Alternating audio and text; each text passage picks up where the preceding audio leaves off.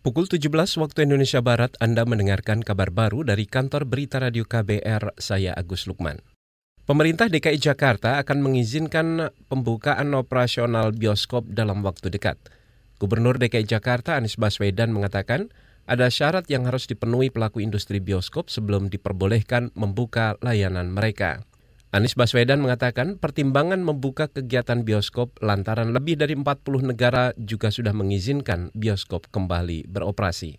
Pertama, kita merujuk kepada studi dan kajian para pakar terkait dengan penanganan dan pengelolaan kegiatan di dalam bioskop yang sudah dilakukan di berbagai negara.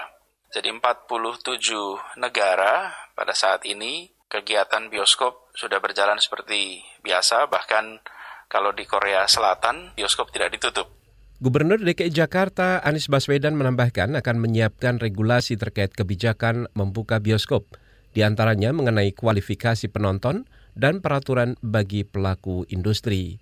Ia mengatakan pembukaan bioskop akan dibarengi dengan pengawasan ketat protokol kesehatan.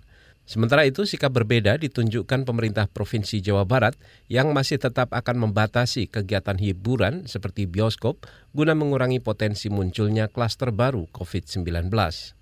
Pemerintah Provinsi Jawa Barat meminta daerah-daerah di wilayah itu untuk mengalihkan fokus pengetesan kesehatan ke daerah yang memiliki sentra industri.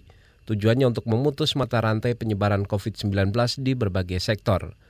Gubernur Jawa Barat Ridwan Kamil mengatakan penyebaran dan penularan COVID-19 terdapat pola-pola baru yang tidak terduga, termasuk di antaranya di lingkungan industri. Kepada wali kota, bupati yang punya industri, ya eh, Kabupaten Karawang, ada Bekasi-Bekasi, semuanya yang ada industri, sekarang kami di Jawa Barat menduga ada hal yang harus lebih diwaspadai jadi tolong minggu ini dan minggu-minggu ke depan uh, fokus pengetesan kepada sektor industri. Gubernur Jawa Barat Ridwan Kamil menekankan beberapa daerah di Jawa Barat seperti Bekasi, Karawang, dan lainnya dalam minggu-minggu ini dan minggu depan harus fokus melakukan pemeriksaan kesehatan di sektor industri. Diharapkan penanganan COVID-19 dapat dilakukan secepat mungkin.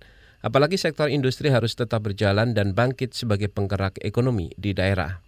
Kita ke mancanegara, saudara pemerintah Tiongkok berencana membuka kembali seluruh sekolahnya mulai Selasa besok. Lebih dari 2.000 sekolah dan 80-an universitas akan kembali dibuka setelah tutup selama beberapa bulan. Sebanyak 1,4 juta siswa di Tiongkok akan menjalani pembelajaran secara tatap muka. Dikutip dari kantor berita Reuters, pemerintah kota Wuhan menyarankan seluruh siswa memakai masker saat proses pembelajaran berlangsung, serta menghindari penggunaan transportasi umum.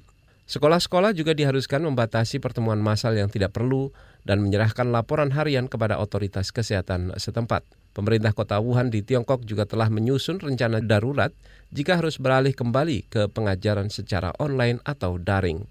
Demikian kabar baru dari KBR, saya Agus Lukman.